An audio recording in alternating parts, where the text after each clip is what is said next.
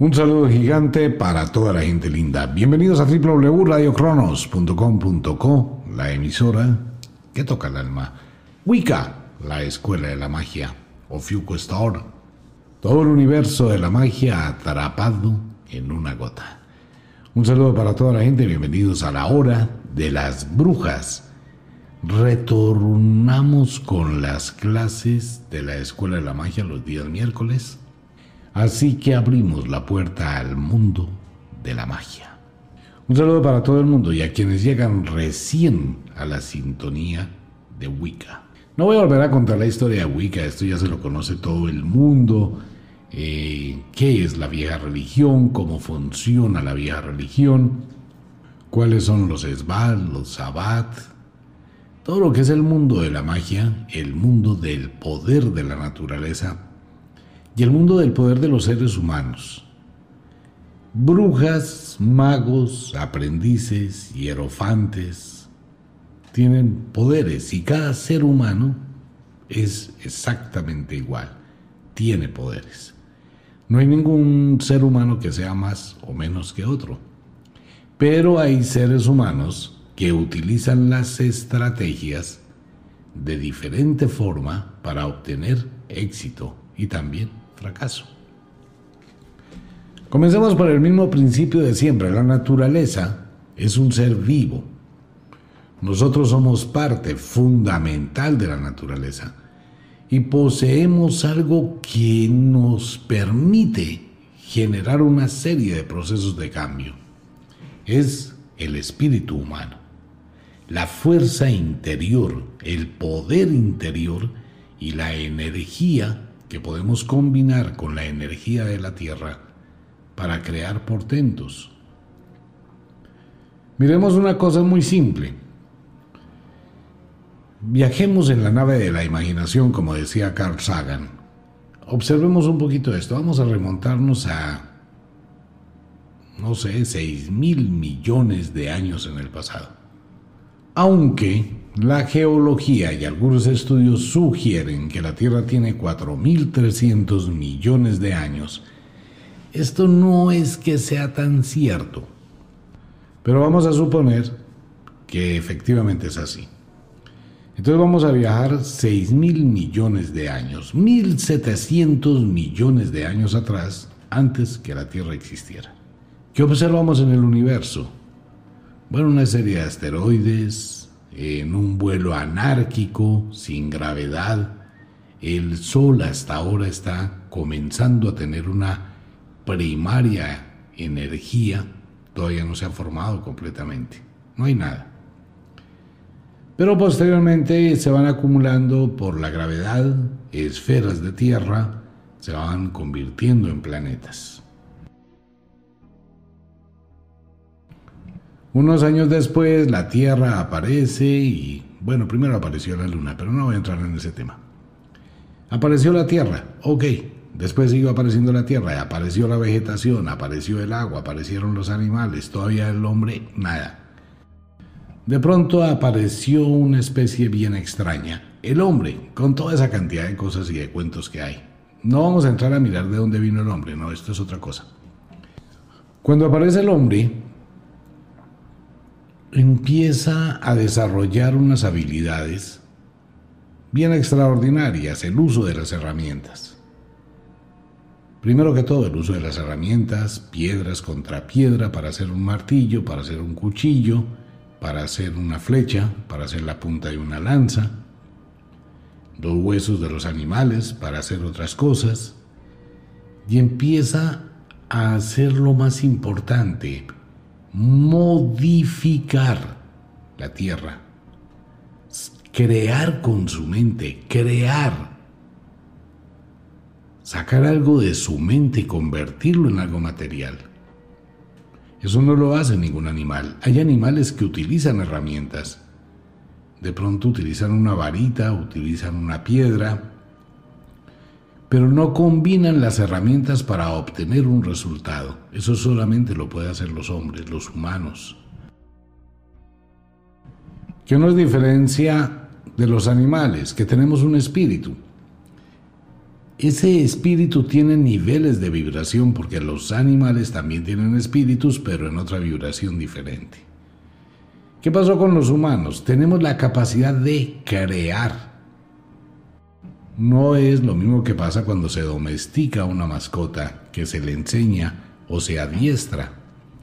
No, nosotros no nos adiestramos, combinamos experiencias para obtener un nuevo resultado.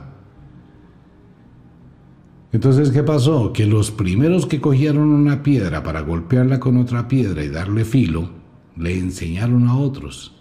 Entonces los otros que aprendieron a hacer esa piedra o ese cuchillo, lo engastaron en un palo y formaron una lanza.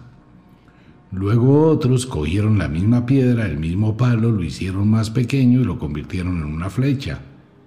Luego otros fueron asociando la flecha, el arco, la cuerda, y empezó un desarrollo mental. Y todo lo que hacían los hombres era combinar experiencias, transformar experiencias y traspasar el conocimiento a las nuevas generaciones. Y de esa forma empezaron a transformar la naturaleza. Y empezamos a ver a través del tiempo, de la historia, cómo todo ese conocimiento acumulativo ha ido cambiando el mundo, transformando el mundo, transformando la naturaleza, a tal punto de cambiar la misma naturaleza. Eso es poder.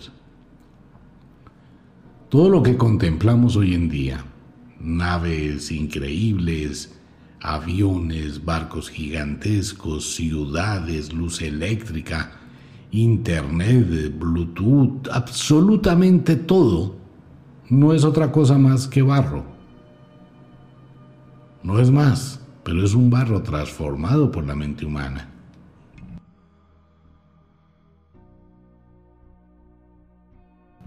Aquí no vino ningún Dios, ninguno, a dar la fórmula o el plano de un automóvil eléctrico o de un teléfono celular. Nada, ninguno de los libros que hablan de los dioses, esos dioses no tenían ni cinco de información de lo que iba a ser la tecnología del futuro y la que hay mucho más allá en el futuro. Los extraterrestres sí, pero es el mismo inicio, el mismo origen y el mismo proceso. ¿Qué tenemos los humanos adentro que nos ha permitido aprender unificar experiencias, obtener un conocimiento, combinar ese conocimiento con una nueva idea y generar algo nuevo. El poder de la mente humana, el poder, la fuerza del espíritu. Por más entrenamiento que tengan los animales, no existe ningún animal fuera del humano que pueda combinar transferir, multiplicar, crear o generar algo nuevo de lo que tenía previamente. No lo hay. Piense cuántas cosas debieron de pasar en la persona que inventó el tornillo y la tuerca. Cómo lentamente las experiencias de una persona que un día cualquiera pensó en algo innovador, fueron evolucionando a través del tiempo. Y fueron mejorando, no evolucionaron, fueron mejorando, fueron cambiándose por elementos nuevos. Es increíble ver dónde nació la aviación y ya tenemos hipercohetes. Como aquella persona que dijo, quiero volar, y empezó a hacer pruebas pruebas y fallos. Y el aprendizaje de esa persona, otro vino y lo mejoró, y a su vez otro lo mejoró y tomó la idea original como si fuera una semilla, y ya vamos muy lejos. Y en absolutamente todas las cosas que hay en este mundo. Absolutamente todas han tenido el mismo origen. Alguien colocó la semilla y los que han venido después la han ido mejorando. Por eso el estudio es tan importante, el conocimiento es tan importante. Aprender de las experiencias de otros, leer lo que otros han escrito. porque eso nos va a dar pie para lo mismo. Pero ocurre que la inteligencia está acompañada de una cantidad de sentidos. Toda esta cantidad de sentidos o de energías que también poseemos, muy poco utilizadas, son energías que nos permiten modificar no solamente la materia, no solamente el barro, sino nos permiten modificar los espíritus para que éstos generen un proceso mayor o menor. Digamos que son energías que afectan tanto la materia como al ser humano. ¿De dónde provienen estas energías? Siempre han existido al lado de la misma energía de la naturaleza. Es la energía cósmica que está ahí. ¿Y qué pasa con cada ser humano? Cada ser humano es un canal de esa energía. Aquí no estoy hablando de inteligencia, estoy hablando de energía. Esa energía que es el poder para crear, mas no es la creación digámoslo de una forma más ejemplificada.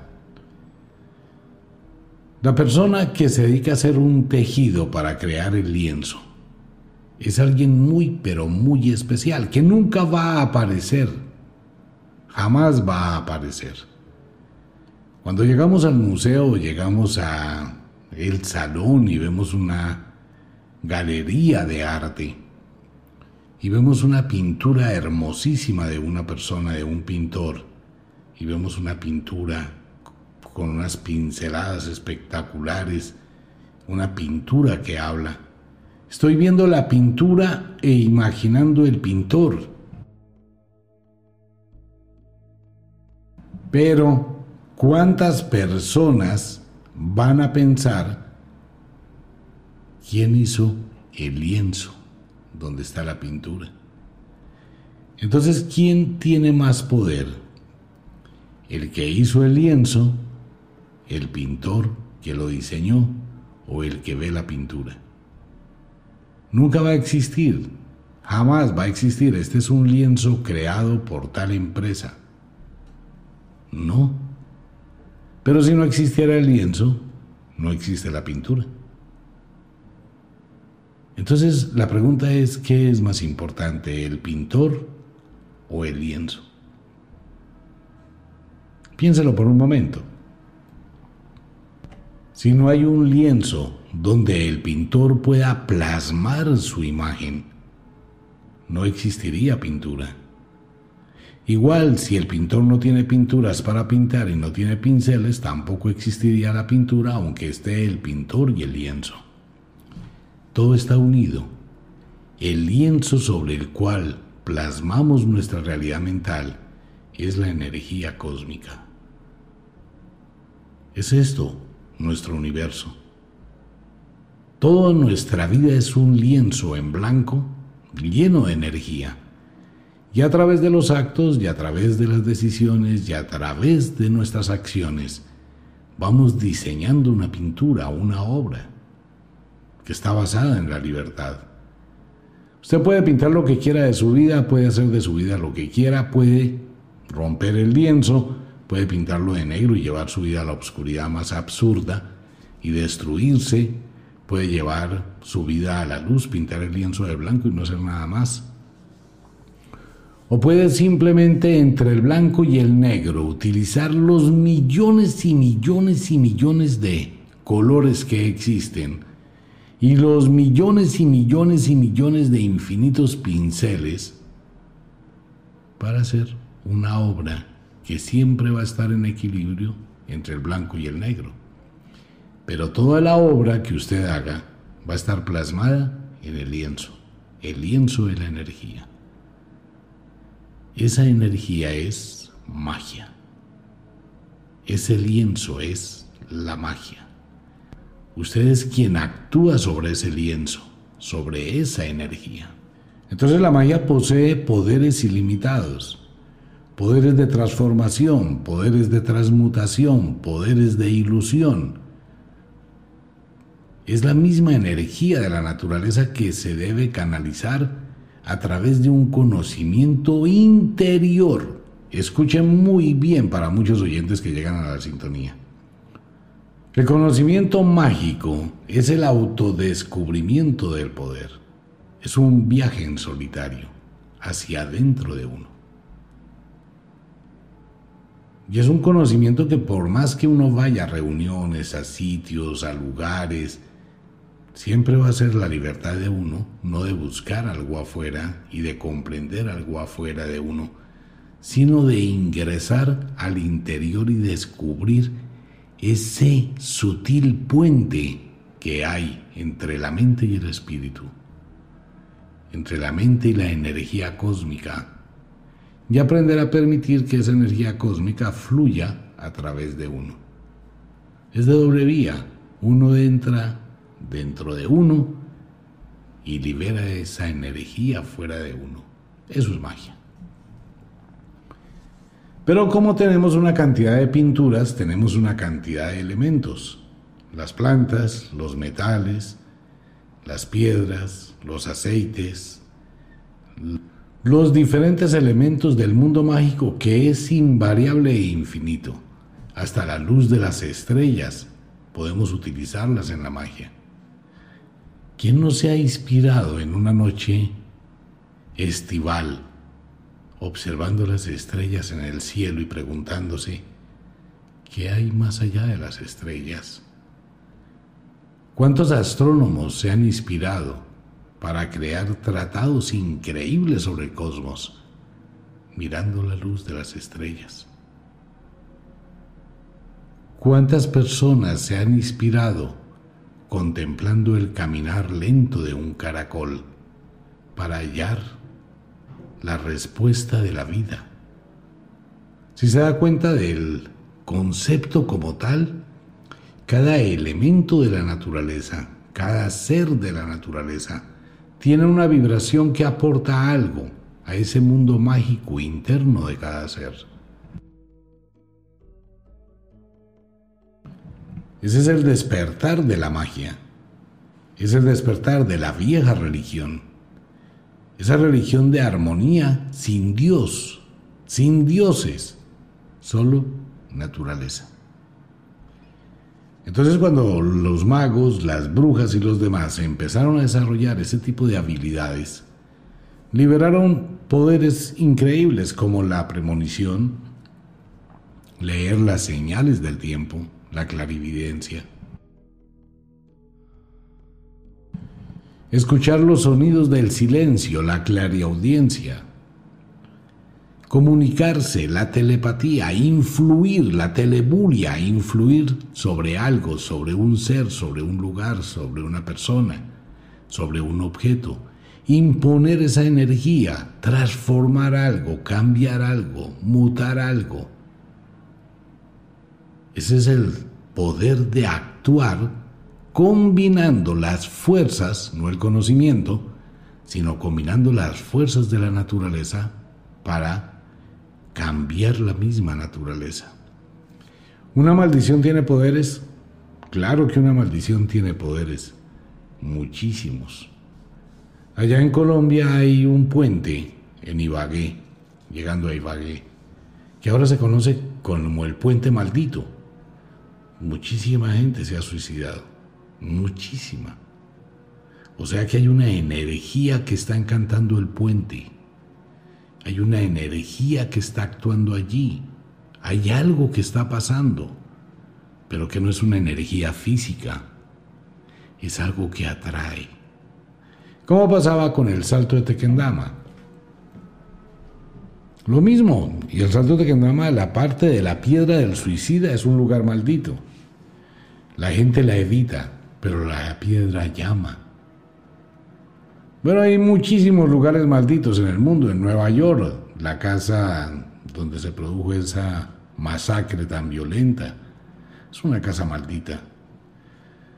Entonces hay muchas cosas y hay maldiciones que fueron tomando relevancia en la medida que pasó el tiempo, como el caso de Armero, que fue una maldición de un cura. Entonces ¿Qué poder es el que actúa en la maldición? Recordemos que lo primero que se habla en el Génesis de la Biblia, siendo supuestamente el libro sagrado, es la maldición que hace Dios. Dios era experto en hacer maldiciones. Y maldice, y maldice a Caín. Y de ahí en adelante hay muchísimas maldiciones. ¿Por qué en el Génesis de la Biblia, que es tan antigua, ya se hablaba de maldiciones? Ah, bueno, porque es un poder superior es un poder destructivo de la naturaleza, pero a un nivel de energía mental, porque la maldición tiene que proferir o venir de una mente, del verbo, de la palabra, para que tenga ese poder. ¿Qué poder es? ¿Qué energía es una maldición que se impone? Tenemos la maldición de los monjes del diamante Job. Todos los que han tenido que ver con el diamante han muerto de la peor forma, porque el diamante tiene esa energía. ¿Qué es esa energía? Es esa energía cósmica canalizada a través de un pensamiento y a través de el verbo. Entonces las brujas, los magos y todos los demás conocieron cómo el verbo tenía la capacidad de darle fuerza o poder a un objeto para convertirlo en un objeto maldito o convertirlo en un talismán o en un amuleto o en una contra. Y de ahí nacieron los hechizos, sortilegios, encantamientos, conjuros y los demás elementos que tienen con el poder del verbo, las oraciones en todas las culturas existe de diferentes formas, pero es lo mismo. Entonces son parte del cuadro, parte del lienzo. Esa es la magia, la energía de la naturaleza. Cuando utilizamos la naturaleza y empezamos a mirar o a canalizar esa energía de acuerdo con lo que hay en el interior, en ese camino solitario hacia el autodescubrimiento, empezamos a ir variando esas vibraciones de energía. Y lo primero que hacemos es llenarnos de esa energía. Y posteriormente la proyectamos en lo que uno desea. Bien para uno, bien para otro. ¿Con qué fin? Con estabilizar o desestabilizar el universo de los destinos. No hay un poder mayor que la magia. Mileva Marik era la esposa de Albert Einstein. Y ella fue la gran mujer que descubrió muchísimas cosas de la física y la física cuántica. Ella tenía todo el conocimiento de física, pero no tenía magia. Y fue cuando Albert Einstein, en su fuero interior, se aprovechó de ella. La estafó, la robó, la maltrató, la pisoteó y se aprovechó de ese conocimiento para que él fuera grande. Tenía magia, solo que la llevó a la oscuridad. Todavía el mundo piensa que él fue un gran genio, él fue un gran estafador. Tal vez de las de los peores seres humanos que tiene el mundo o que ha tenido el mundo. Uno de ellos es él. Pero no me crea nada, investigue toda la historia de Mileva Marik. Investíguela. Es que para eso hay que investigar, hay que leer muchísimo, ver la historia y conocer sobre la historia para sacar conclusiones y llegar a ese tamaño de comentario tan despectivo de un ser humano para llegar a decir eso con toda la gente que considera a Albert Einstein un genio y lo tienen en fotografía en su casa y es un ídolo y es un ejemplo a seguir y que alguien les diga ese tipo es lo peor que ha dado la naturaleza, mucha gente mañana va a estar escribiendo vulgaridades en Facebook. Pero antes de que lo haga, por ahí tengo como tres programas donde explico toda la historia de Albert Einstein y Mileva Marik. Búsquela, se sorprenderá.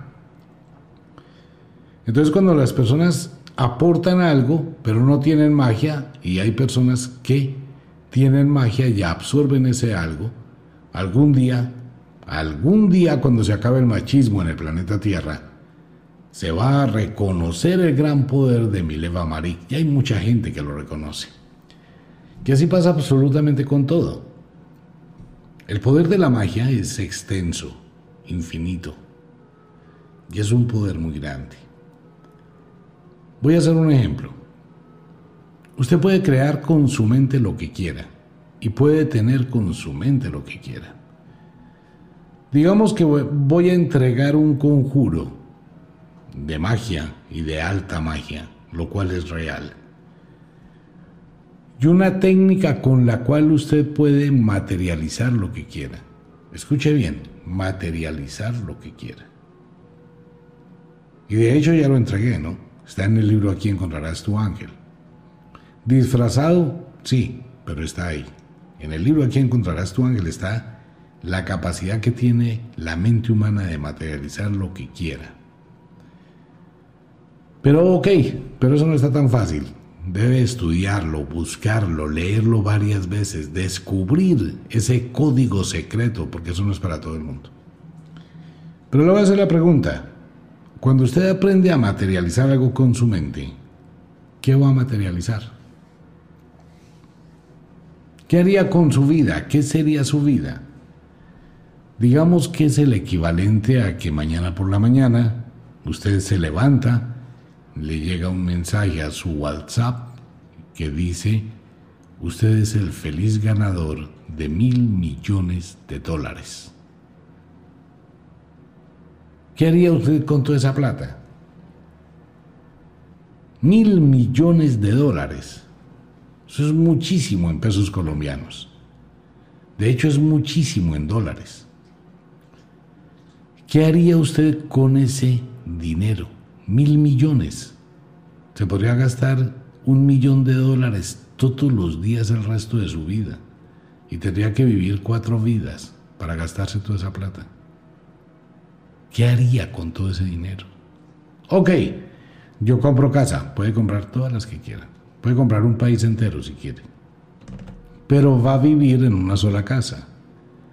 Ok, puede comprarse una casa de 50 habitaciones, como un hotel. ¿Para qué?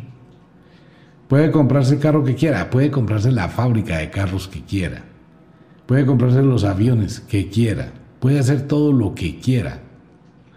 Ok, al principio se va a dedicar a gastar lo que nunca ha tenido y a tener lo que jamás ha existido en su vida. A comprar físicas banalidades, un reloj de 800 mil, de un millón de dólares. Pues tiene mil millones de dólares.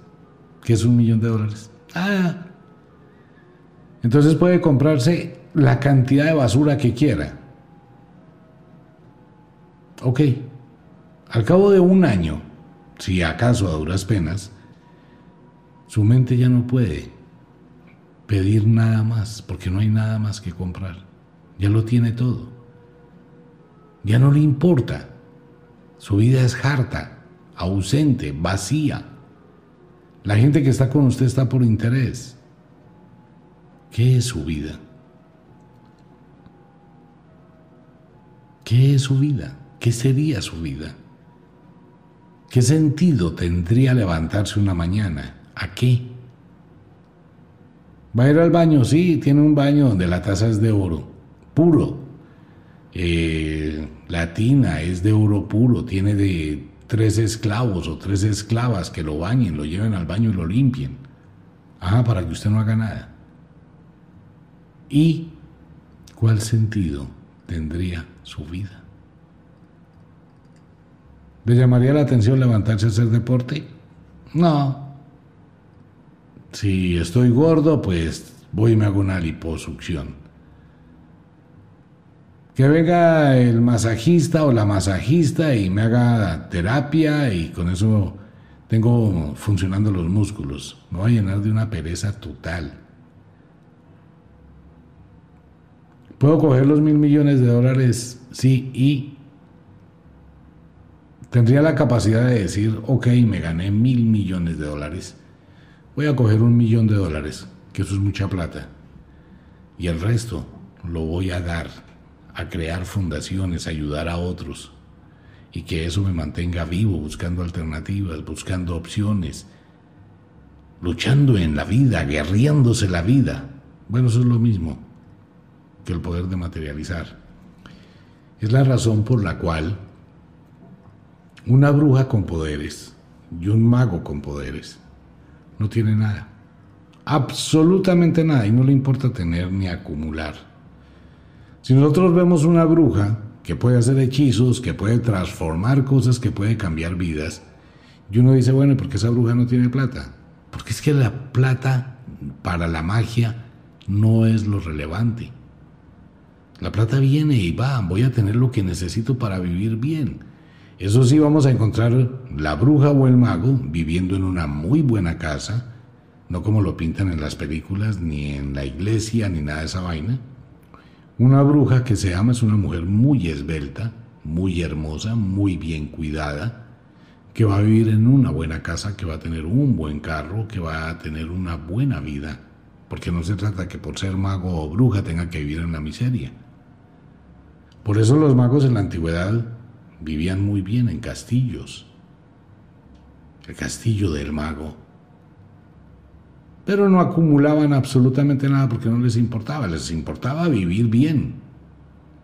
No ahorrar, no acumular, no ser propietarios de fincas, no llegar a decirle a los duendes, venga, cada uno aporte una moneda de oro. Ajá. Ese es el concepto muy humano, muy, muy materialista de la posesión porque es lo que nos han enseñado, porque fue lo que nos metieron en la cabeza. No nos enseñaron a vivir, no nos enseñaron a disfrutar de la vida. Usted ha sido programado únicamente para dos cosas, para ser empleado, esclavo y tener. Para eso lo programaron, no para vivir. Esa es la programación de la iglesia, de la religión, que le metieron en la cabeza al ser humano eso. Una programación para que usted sea un miserable, no un ganador ni un guerrero. Usted le metieron en la cabeza que trabaje. Con el sudor de tu frente ganarás el pan. Tienes que trabajar. Y a la iglesia hay que pagarle el diezmo. Entonces, ¿qué le impusieron? El trabajo, ¿no? ¿Y la gente para qué se educa? Primaria, bachillerato, universidad, eh, especialización, maestría y no sé qué más.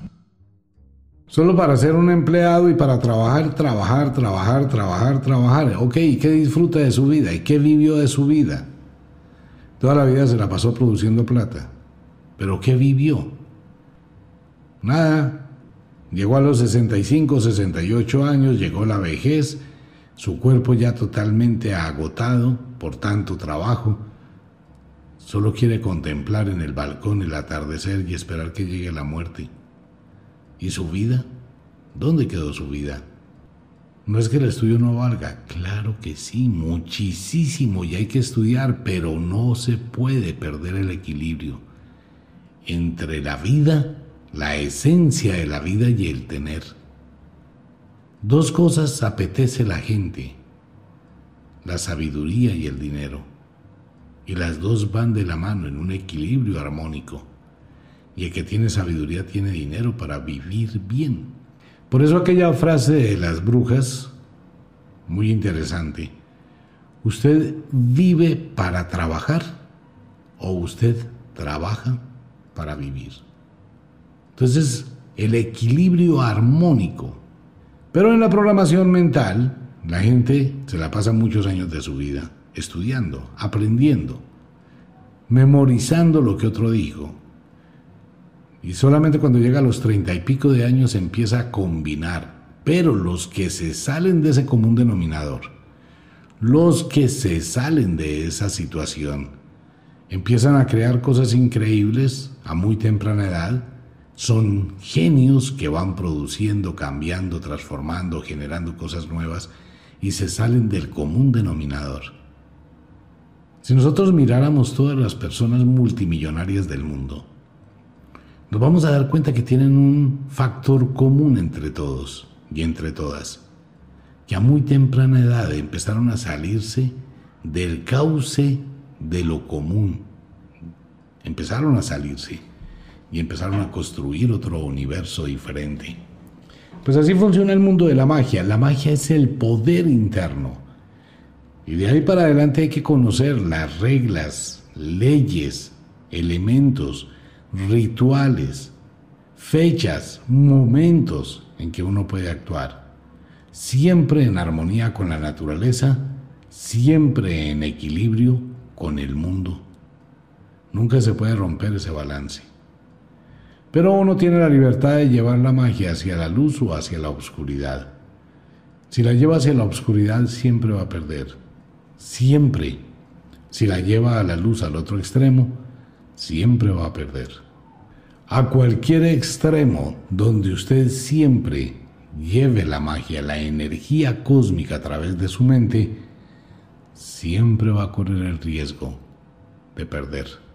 Nunca vaya a los extremos, nunca viaje a los extremos, nunca. Siempre manténgase en el equilibrio, en la compensación, en ese suave movimiento de ascender y descender, en esa mengua y el creciente.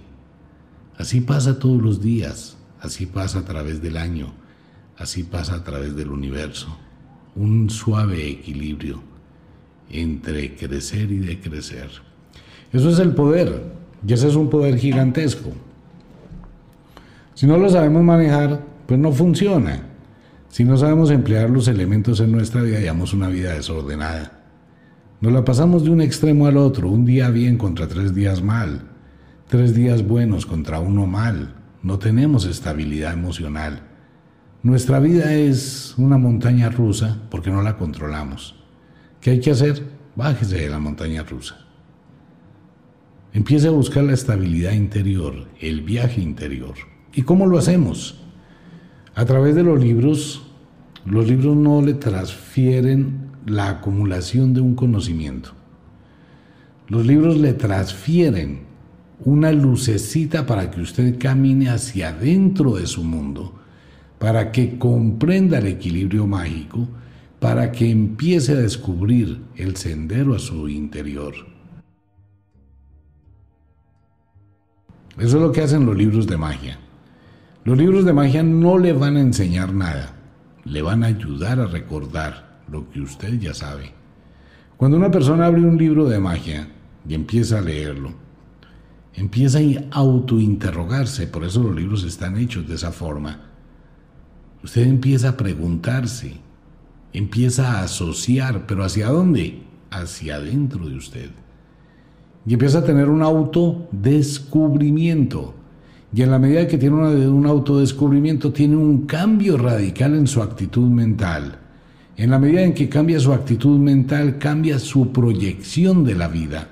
En la medida en que cambia su proyección de la vida, empieza a tener un mayor beneficio en abundancia, riqueza, bienestar, éxito, alegría, felicidad, y empieza a ser lo más importante de la vida que se llama vivir.